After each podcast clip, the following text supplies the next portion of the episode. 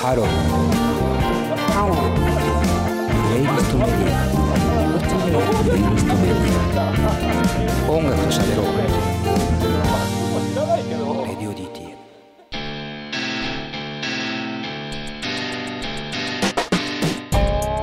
プレイリストで聴いている方は、えーディレクターの金子さんの2020年ベストソング3曲を聴いていただきました。え1曲目が吉澤嘉代子さんでサービスエリア。え2曲目が浦上壮樹さんでとぼけた顔。えそして3曲目が折坂優太くんでトーチの3曲ということで。まあ、全て、えー邦楽でね。はい。はい。では、ちょっと解説というかお願いします。まあ、テーマとしては、去年、まあ、僕がちょっと担当させていただいていただいてる某深夜番組で選なんだかなんで隠すの？曲。別にいいじゃん。シティチルクラブだろ？シティチルクラブではねえんだよ。違うの？まあまあまあ、そこであの流して、流した曲の中からちょっと選んでみて、ああれか、深夜のバカ力か。いやまあそうだけど。なだから邦楽になってますっていう感じですけど、えー、なるほどね。うん。な何が良かったんですか？それぞれ。それぞれ、まあ、吉沢佳代子さん昔から、昔っていうかまあ、まあちょっと前からすごい好きで聞いてますけど、うん。うん、ツボついてくるんですよね。ほうほう。うん。やっぱ歌声の強さ、うんうん。これは長く多分活躍するんだろうなっていう期待感が持てる声で、うんとってもいいです。で、浦上さんはめっちゃ気になる。うん僕大好きなんですよ、浦上壮樹さん。うんあの、一回ね、あの、ブッキングしようよみたいな話もね、そうですね。多分連絡を一回取ったよね。あ、連絡取れてます。うん。はい。まあ、あの、事情を言うと浦上さんのあれに響いちゃってはいいけないから言わないですけど、まあもちろんもちろん。まあまあ、まあ、お楽しみにって感じで、今後ね、はいはいはい。いつになるかわかんないですけど。いやー、あのーなんていうの？こう、個人で活動する方が圧倒的に増えてきたと思うんですよね。ここ2、3年というか。シンガーソングライター、まあ、すごい代表的なのがあいみょんじゃないですか。うん。であいみょんとか、まあ、それに引き続きじゃないけど、僕らの周りで言うと、金子綾乃さんとか、うん。えーまあ、中村佳穂さんとか、うん。えー中で、まあ、浦上壮樹さんって、えっ、と、まだこれから火がつくという感じ。まあ、もちろん今でもね、あの、たくさんファンはいると思うんですけども、の中で、やっぱりこう、ドキドキする人っていうのはどんどんやっぱ出てくるし、やっぱこの一人の世界っていうのが、あーまあ、今って結構大事なのかなって感じがしたんですよね、僕聞いててね。で、ただ、この浦上さんは一人だけど、ね、別に、うん。一本で弾き語りやってるわけではなくて、そうですね。なんか音楽家って感じがしますね。そうだよね。すごくワクワクできるし、僕も、あの、去年、まあ、ベストというか、あの、めちゃめちゃ聞いた方かもしれませんね。村上壮樹さん。めっちゃ気になってます。で、えー、折坂優太くんね、トーチ。うんまあ、これは別に意識して作ってはないんだけど、さっきの、あの、曲、あの、下山じゃないけどね。うん、まあ、2020年のね、うんこのね、年に対してというかね、うんっていう部分ではないけど、そう、ないんだけど、結果的に、うんまあ僕の中でベストコロナ禍ソングかなって思ってます。ベストコロナ禍ソング。いや、俺めちゃくちゃ聞いたわ、ちょっと染みまあ、まくる。ミュージック、ミュージックビデオがね、出てもね、いいよね。あと、あれね、あの、ファーストテイク。ああ、あれってトーチだったんだっけ？あれはねあれ、朝顔か。朝顔とトーチあんだよ。朝顔とトーチか。うんで、それの、それのトーチもすごい良かったし。うん。うんあとカップリングのともとは、あの、ブブタジそうそう、ともとね。もとのねう。ん本来は多分ブタジ、俺ら的にはブタジとの弾き語りを上げてもよかったかもしれないと思うぐらい、うんブタジとのテイクも最高なんで、ぜひ皆さんで聞いてほしいなと思います。折坂くんはやっぱすごいよね。あの、朝顔2シーズン目っつうかさ、あドラマね。まあ、結構ずっとやってるじゃん、言うたら。あれってクールまたいでもいるからさ、やってるなと思うけど、朝顔もやっぱ何回聞いてもいいもんね。またテーマこれかって一切思わないもんね。うん、やっぱ素晴らしいし、なんか、今、改めてこう何回も聞いてると、こう、圧倒的に俺天気だなと思うんですよね。折坂優太くんの朝顔って彼にとって。うんそれがなんか、えっと、まあ、良くも悪くもって言い方するとちょっと語弊あるんですけど、まあ本当に全てがいい方向に好転したという転機っていうだけではなくて、なんか自分が音楽にどう向かっていくかみたいなところの一つ転機として、あの、歌が響いてきたなっていう感じがしていて、うん、いい曲を作ったし、今後の織坂優太はどうなるんだっていうのがすごく楽しみになるね、曲だったんだなっていうのは僕は思いましたしね。まあ、当地ももちろんそうなんですけどね。うん。まあ、今後に、まだまだ期待が持てる、本当に素晴らしいね、人だね、やっぱり。はい。はい。えー、というわけで、金子さんのベストソング3曲でございました。えー、では次のテーマに行きましょうか。マンチューです。はい。はい。えー私、マンチューが用意したトークテーマを発表したいと思います。はい。2021年は、こんなことをやっていこうよ的な話イエ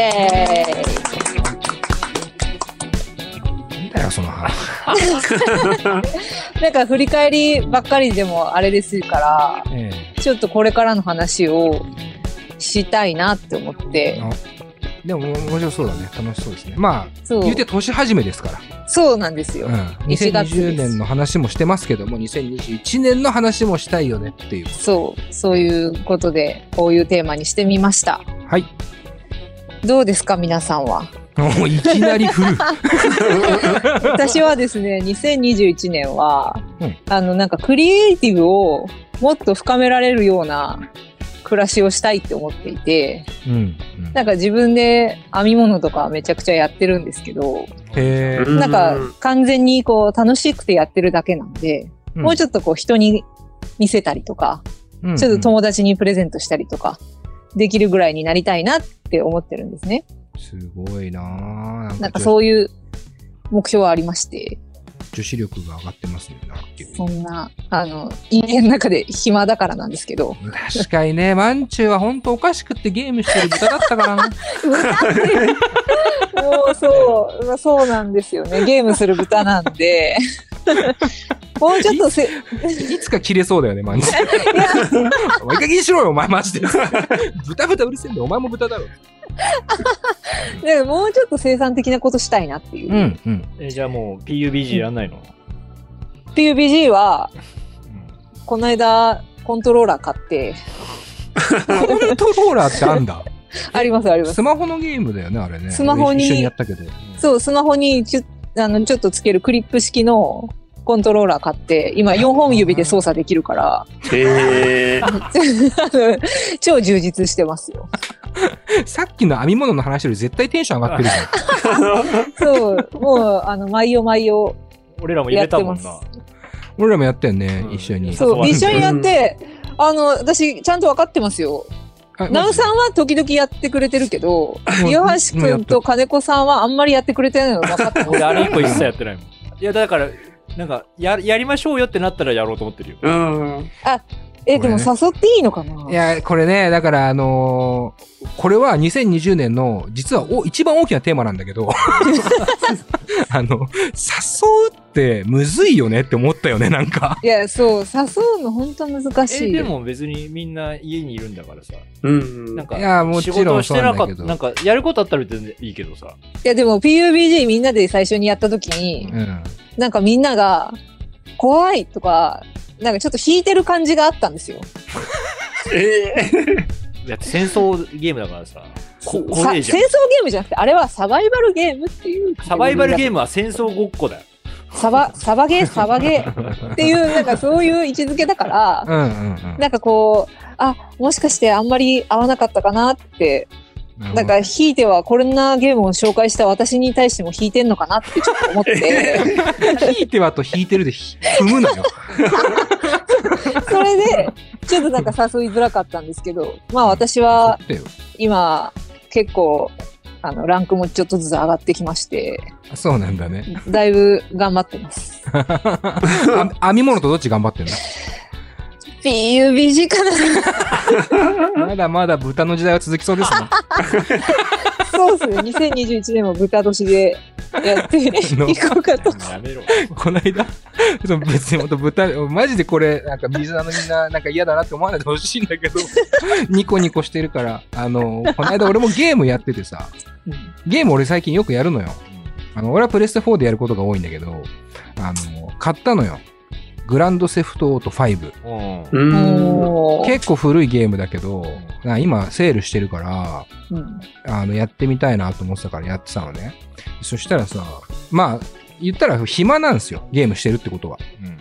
んで、グランドセフトオートって、あの、まあ、LA の街を忠実に再現してて、5は。で、そこを舞台に、なんか元ヤクザのおじさん、ヤクザっていうか元ギャング、マフィアのおじさんと、あとなんか、こう、ちょっとギャングクルーっぽい黒人の、あの、ガタイのいい男の人と、あと、なんか頭いかれた、あのーなんかね、ちょっとハゲた、すぐ人殺しちゃう系の感じの、なんかやべえやつ。なんていうのかな、まあ、ジョーペシ、ジョーペシなんだけど、俺な。あの、スカーフェイスとか、あの時代で、あの、急に人殺すやついたじゃん。うんうんああの感じのキャラの3人を、なんかこう、それぞれ使いながら、進めていくんだけど、その、マフィアのおじさんには、家庭、家庭があんのよ。で、要は家庭があるからっていうのもあって、引退したわけよ、マフィアを。で、そのおじさんに息子がいんのね。で、えー俺その時のなんかゲームに対しての感覚ってマジで暇すぎて、もう昼から酒飲んで、あのー飯食ってゲームして、もう深夜になって寝るみたいな生活がほんと一週間ぐらいあったんだけど。ゲームする豚じゃないですか。いや、そうなのいや、豚よナウ。さんこそ。いや、俺もう完全に豚中の豚だ。豚だろ、豚の再解釈。は。ラーメン界の名言ですよ。えーっと、その、そのマフィアの息子のドラマシーンの時に、息子ゲームしてんのよ。で、ドラ息子っていうかなんかちょっとこう、ニートみたいな息子なのね。ただ、親父がマフィアだからめちゃくちゃ金持ちなの。もともとマフィアだから。で、家になんかね、麻薬とかあんのよ。で、息子はダメダメな人間だから、こう麻薬とかやって、で、ゲームしてるだけの本当にダメダメなやつ。で、それに対して、あの、元マフィアのお父さんが、おい、てめえ、みたいな。何してんだよ。お前は、あの、葉っぱ吸って、しこってゲームしてるだけだな。クソだなっていうシーンがあるんだけど、それを見たときにゲームやめたね。俺じゃんと。俺は酒だけどさすがに LA でもなければ元マフィアでもないから。あと、タバコだからな。そう、タバコ。だから。俺じゃんってなっちゃうと、いろいろ語弊があるから。まあそうね。いろいろやばいけど。組んでくださいね、皆さんっていう。まあ、あの国、ゲームの話だから。こっちは現実の話です。いやー、あれはね、ショックだった。だからそうなっちゃうよ、本当に。あの、まあ、マーチはしこることはないと思うけど、もう、そうね。俺そっからゲームちょっと減らしたもんな。グランドセフトオートから学んだわ。ちょっとね、やりすぎると、マジで、あの、本当に豚になっちゃうから。えでも私も世界になっちゃ私もでも PUBG やりすぎて、う。うん。最初こそ人を撃つことにためらいがあったのに、うん。だんだんためらいなくなってきてて、うんなんか、自分の倫理観みたいなものをちょっと心配してきてる。うんうんうん。それが戦争なんだよ。だ大丈夫かなって。なんかそういう時にさ、うまあ俺もさ、グランドセフトオートって海外の映画みたいなもんだからさ、映画とか見るとさ、例えばさ、若い人たちがさ、なんかこうさ、銃でさ、ん。ゲームでさ、めちゃめちゃ人撃つ撃っててさ、ウェーっつってさ、それがなんか、変にさ、講じてさ、本当に人撃ちたくなっちゃってさ、うんあの人殺してさ、みたいな映画よくあんじゃん。ありますねう。ん。いや、そうなんないでね、本当に。いや、そんなことにはならないんですけど、うん。それはならないけど、うんただなんかこう、人を攻撃することに慣れてはいけないなっていいう、やー、危ない危ない。なんか、そういう気持ちうん。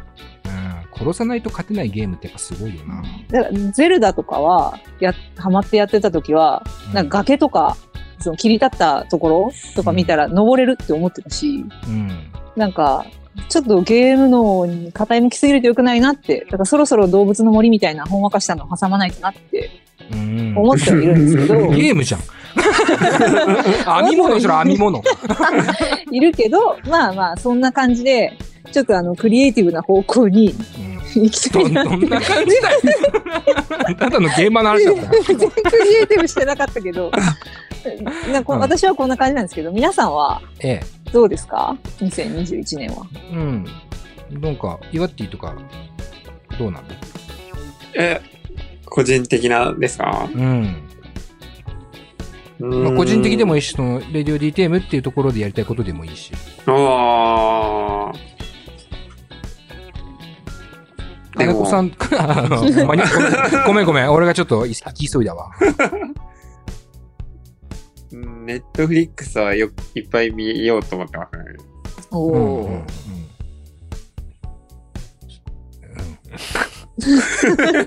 そうだよな。なんで？それはインプット的な意味合いがあるの？あそう、そうです。ああ、そうなんだね。まあ、岩橋くんって本当にあれだよね。あの、今日話してて確信を持ったけど、なんか18 17歳だと思えばいいんだ。本当に多感な高校生みたいな時期が遅れてやってきたんだね。あまあ、あなたの高校時代を知らないんだけど、俺は。あ。うん、すごい、インプット欲はあるよね、最近。ああ、そうですね。うんうんうん。だから漫画も読み始めたし、ネットフリックスも見たいし、はい。ちょっとカルチャーをインプットしていきたいみたいなところなんですかね。あ、そうですね。うんうん、なるほど。まあいいじゃん。クリエイティブにつながるし。うん。うん。金子さんはどうなの？まあ、まあ俺もまさかの似たような感じになっちゃいますけど、えなんか、勉強しようかなと思ってますよ、いろいろ。のおお。え。な、なんでそうなったわけ？ん？なんでその気持ちになってるの？いや、なんか、単純に結婚したからですね。ああ、なえ、結婚したから？結婚して、要はその、まあ、こういう言い方も時代遅れだけど、要はやす、その、家族を養っていかないといけないわけでしょ、んでで、そうなった時に、その自分のこと振り返ると、俺高卒だしなとか、ああ。で、ラジオでこういう番組やってましたが、世間的にどれぐらい通じんのっていうさ、うん。うんうん。うん、それすごいラジオ好きな人にとっては、わりかしいい番組につけてるとは思うんですけど、うんうんうん。うん、なんか、その名詞だけじゃ、いざなんかね、なった時に困るなとは思うから、うんうんなんかそのラジオの業界にいる中でも、あの人ここに強いよねとかっていうのは、うんうん増やした方がいいじゃんって思ってるだけだけど。うん。うんまあ担当できる番組の幅を増やしたいみたいなことなのかな。そうそう。結果的には。だから俺去年もやるやろうと思ってできなかったけど、それこそ、あのーややこしいけど DTM ソフト？あのうんあデスクトップミュージックの方そうのね。そうそう。それで、なんかジングルとか BGM、自分、自前で作れるようになったりとかもしたいなとも思うし、あと俺 Excel とかほとんどわかんないから、あ俺社会放り出されたら、え、Excel とかできないんですかってなると話になんなそうじゃんってうん勝手な偏見で思ってるから、そういうのも勉強したいなとかも思うし、あ、はいはいはいはい。みたいな。なるほどね。すいません。まあ個人的にはまあそういうところなのかなと思うんですけど、DTM としてはどうですか、金子さん。DTM としてはわりかし僕は落ち込んでますよ。落ち込んでる、うんあのー今年の世情に対してね。うん、まあ、うん。状況というかね。そうそうそう。それはやっぱコロナの部分。そうですね。まあなんとなくはね、予感はしてましたけど、うん。やっぱ今年も会えないじゃんっていう。うん。うん。なんなら余計会えないじゃんっていう。うん、まあそうだね。今んとこね。そうそうそう。うん。いう感じになってきて、うん。だからどうしようかなって思ってます。今こうやってリモートでスタッフだけでやってるけど。うん。なんかこんなことをやっていこう的な部分もちょっと迷ってるっすか？いや、やりたいことはいろいろあるんですよ。うんうんただそのやりたいことっていうのが、レディオ DTM ってそういう番組だったっけっていう風にうん。うんうんなんかなりそうっていうのもある。うん。うーんと、例えば、例えばなんかないですか？例えば、だからさっき言ったカムイくんの話とかさ、うんうんでカムイくんが来てくれるかはわかんないじゃないですか、もう一回。うん。まあまあね。なんかね、もう、なんか、勝手にいいよねみたいなことを言いたい、今は。うんうんうん。カムイくんの。で、で曲なかけながら、プレイリストでブロック分けて、みんなで聞いて、ああ、やばかったよね、こういいよね、みたいな。うんうんうん。のを勝手に、勝手に言ってたいなと思ったりとかもするし、うんうんうんうんそういうのもやりたいし、いろいろやりたいのはいっぱいありますよ。うん。うん。まあ、ここまでね、こう聞いてくれてる人は、レディオ DTM 少なくとも好きで聞いてくれてるのかなと思うから、まあ話す部分でもあるけど、やっぱさ、その、去年1年間うんまあ今金子さんが言ったようなちょっとこう落ち込んでるっていう、まあコロナね、まあみんなはもちろん落ち込んでるんですけど、まあやっぱ俺らのこう特性というか、アーティストの方が来てくれて、でお話をしてっていうところで、まあ多分俺らの価値っていうか価値観って自分たちの価値観をばらまくことでああったし、で、それに対して、こう、アーティストの皆さんも、こう、賛同してくれたりとか、いいねって言ってくれたりとかして、まあ、人少しずつ広まってきたと思うんですよね。ただ、その前提として、やっぱね、直接会っていたっていうところはでかいっていうところは、あるんですよね。そうですね。なんかこう、純粋にさ、やっぱ、インタビューさせてください。で、ここの作品の、ここ、ここが良かったです。で、こういうえー形でインタビューさせてくださいとかっていうよりも、なんかめっちゃ良かったんで話しません？会いません？っていうイメージだったと思うんですよ。うん。だから、いわゆるインタビューメディアとは、なんかちょっとこう違うフランクなことができたんですけど、これがね、やっぱだからリモートの難しさ、まあもちろんその進行とか喋り方とかもあるけど、何よりやっぱね、人に会ってその人肌を感じられないっていうか、その、ね、距離感をなかなか測りづらいっていうのは、まあ、なかなか厳しかったですよね。そうね。だから2000、これ2020年振り返る回でしょ？うん。だから2020年のレデュー DT もやっぱ振り返ってみると、こう、やっぱね、リモートでも同じことできるじゃんは、ちょっと、まあ嘘まで言わないけど違うなって俺は思う、やっまあ、ぱ。うん。違う、うん、まあ強がりに近いのかな。うん。うん。うん、うん。だから今、大学とか高校とかも大変なんだと思う。なんか授業とかも。やばいと思うよね、うん本当に、うんかわいそうだと思う。自分のこと振り返ると、それでできるじゃんみたいなのは、うん、ちょっと極論かなとも思うし、粋に。うん。うん、だから、なんか、俺らの特徴っていうのは、まず DIY、勝手に有志団体であるっていうことうん。が、毎週、そのアーティストを呼んで、不要不急なインタビューをするっていううん。うん。メディアじゃないですか。うん、まあまあまあ、うんその、極端にお俺らの視点で言えばね。そうそう。で、それが、もう全部コロナによって裏目に出ちゃってるんですよね。うん。うん。だから有志活動だからこそ、まあ、いわゆる不要不急の枠に絶対入ると思うしそうだね。で人と会って喋るっていうのが人と会えないっていうのがだからそれがまあ2021年好転すればいいなと思ったら、まあ、こういう状況だからどうしたもんかなっていうのは、うん。うん、思いますなるほどね。どうですか？その点に関して、えー、マンチュイワッティご意見というか、うんマンチュどうですか？まあでも、まだ言うて1月の段階でこうですし、うん多分3月4月とか、まあちょっと希望的なあれですけど、うん。とかにはまたちょっと状況も変わってくるのかなとも思うから、変わってほしいよ、そこはこう、なんかちょっとおしゃべりしましょうよみたいな DTM がいつか戻ってくるんだろうっていう、うん。その期待。は私はずっとありますね。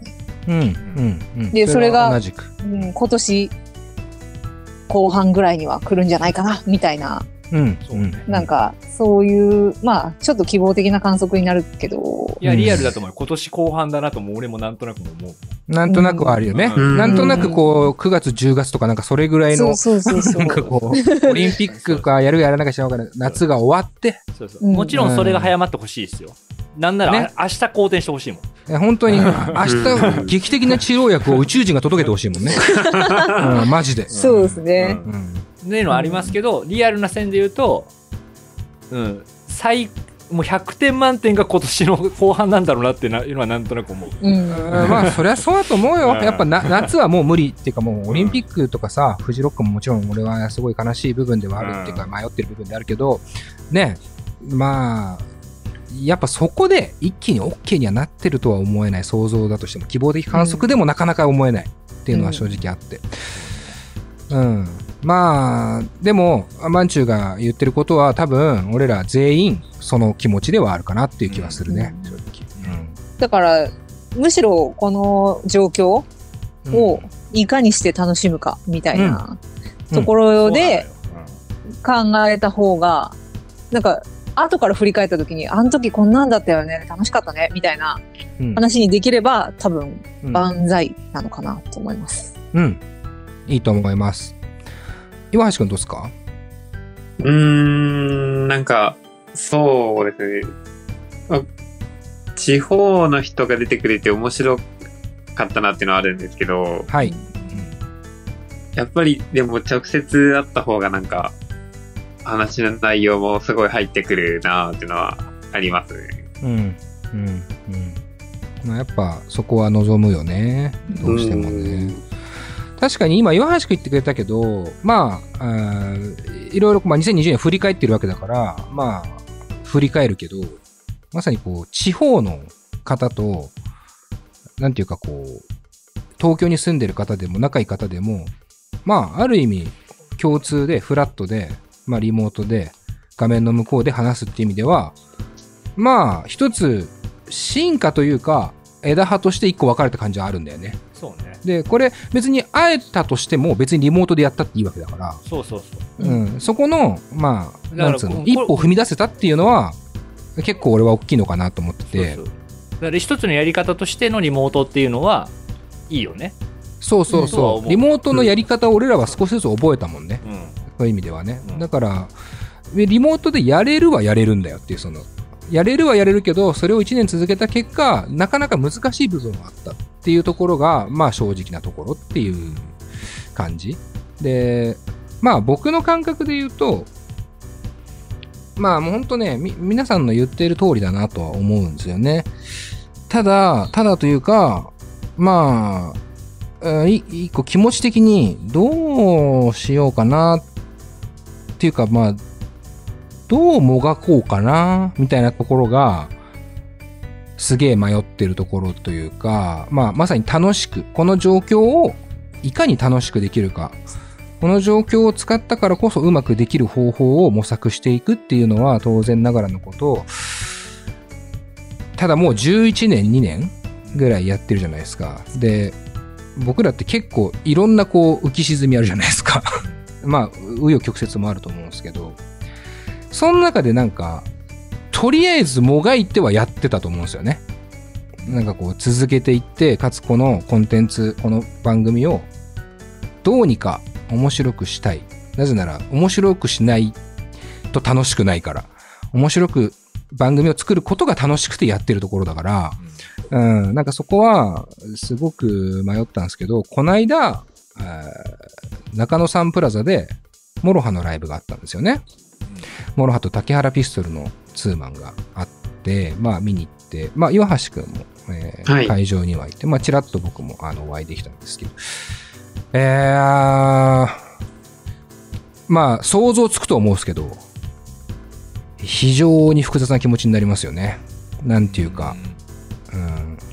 ここで、うん、何の選択をするかもちろん楽しいもちろんだけどでもなんかがむしゃらにもがいているかと言われたら少しぬるま湯っぽい感じもあるんだよなみたいなこの自分の感覚というかもうまあアンテナとか、えー番組作りとかの姿勢とかも含めて、なんかちょっとこう、100%でじゃあやれてんのって言われると、俺はね、なんか結構難かったんですよ、去年。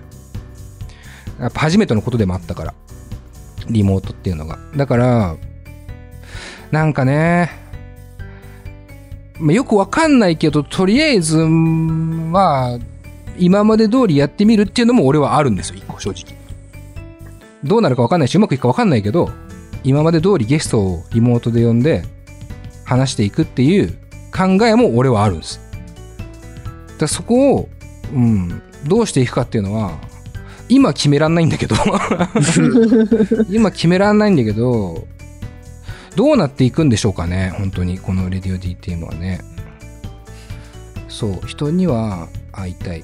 だから楽しいだけじゃ、それはそれで怖いから、それはね、だから考えよう。考えてはいる。マンチュ回して。えー、マジっすか？マンマンチュはどうなの？そうっすね。私は、勝手に喋りますけど、うん。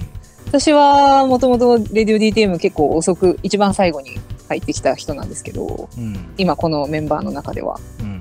私は、レディオ DTM を最初に聞いたときに、なんかあの、批判とかを恐れず自分の好きなことを喋る人だなっていう、だから好きなものは好きっていうのが、姿勢がちゃんと見えてくる喋り方だったので、うん。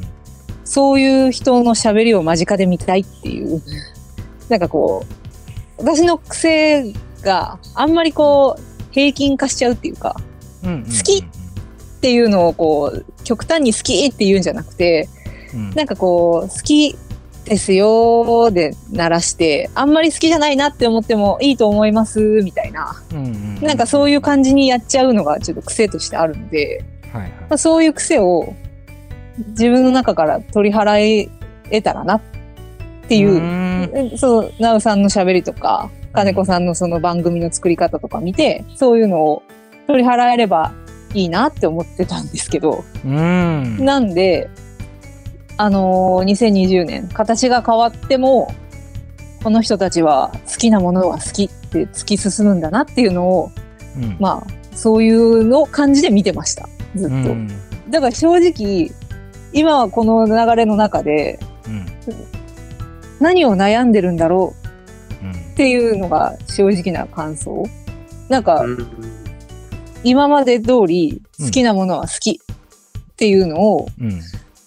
番組の中でやっていけばいいから、それがたとえどんなインタビューであろうと、なかろうと、どんな形であっても、俺たちはこれが好きなんだっていうのがこの番組なのかなって思ってたので、うん。インタビューっていうことにそんなに私は、その、時代の流れでこういう時代ならか、こだわらなくてもうん。いいと思うし、うんその俺が、俺はこれが好きがリスナーさんは聞きたいんじゃないかなってうん。思っている感じです。うーん。いい話かよ。まあ、じゃあこんな感じで、いいここでも言っちゃいま。フォローさせてくれ。俺これ。マジでいい話かよって文句言ってるやつみたいになってるから。いや、本当嬉しいよ。うん。うん、めちゃくちゃ嬉しいわ。うん、それは。はい。以上です、フォローは。じゃあそれだけかよじゃあ、ここで私、マンチューが選ぶ2020年ベストソング3曲お送りしますい。やー、しみるだろうね。次のパートも引き続きお楽しみください。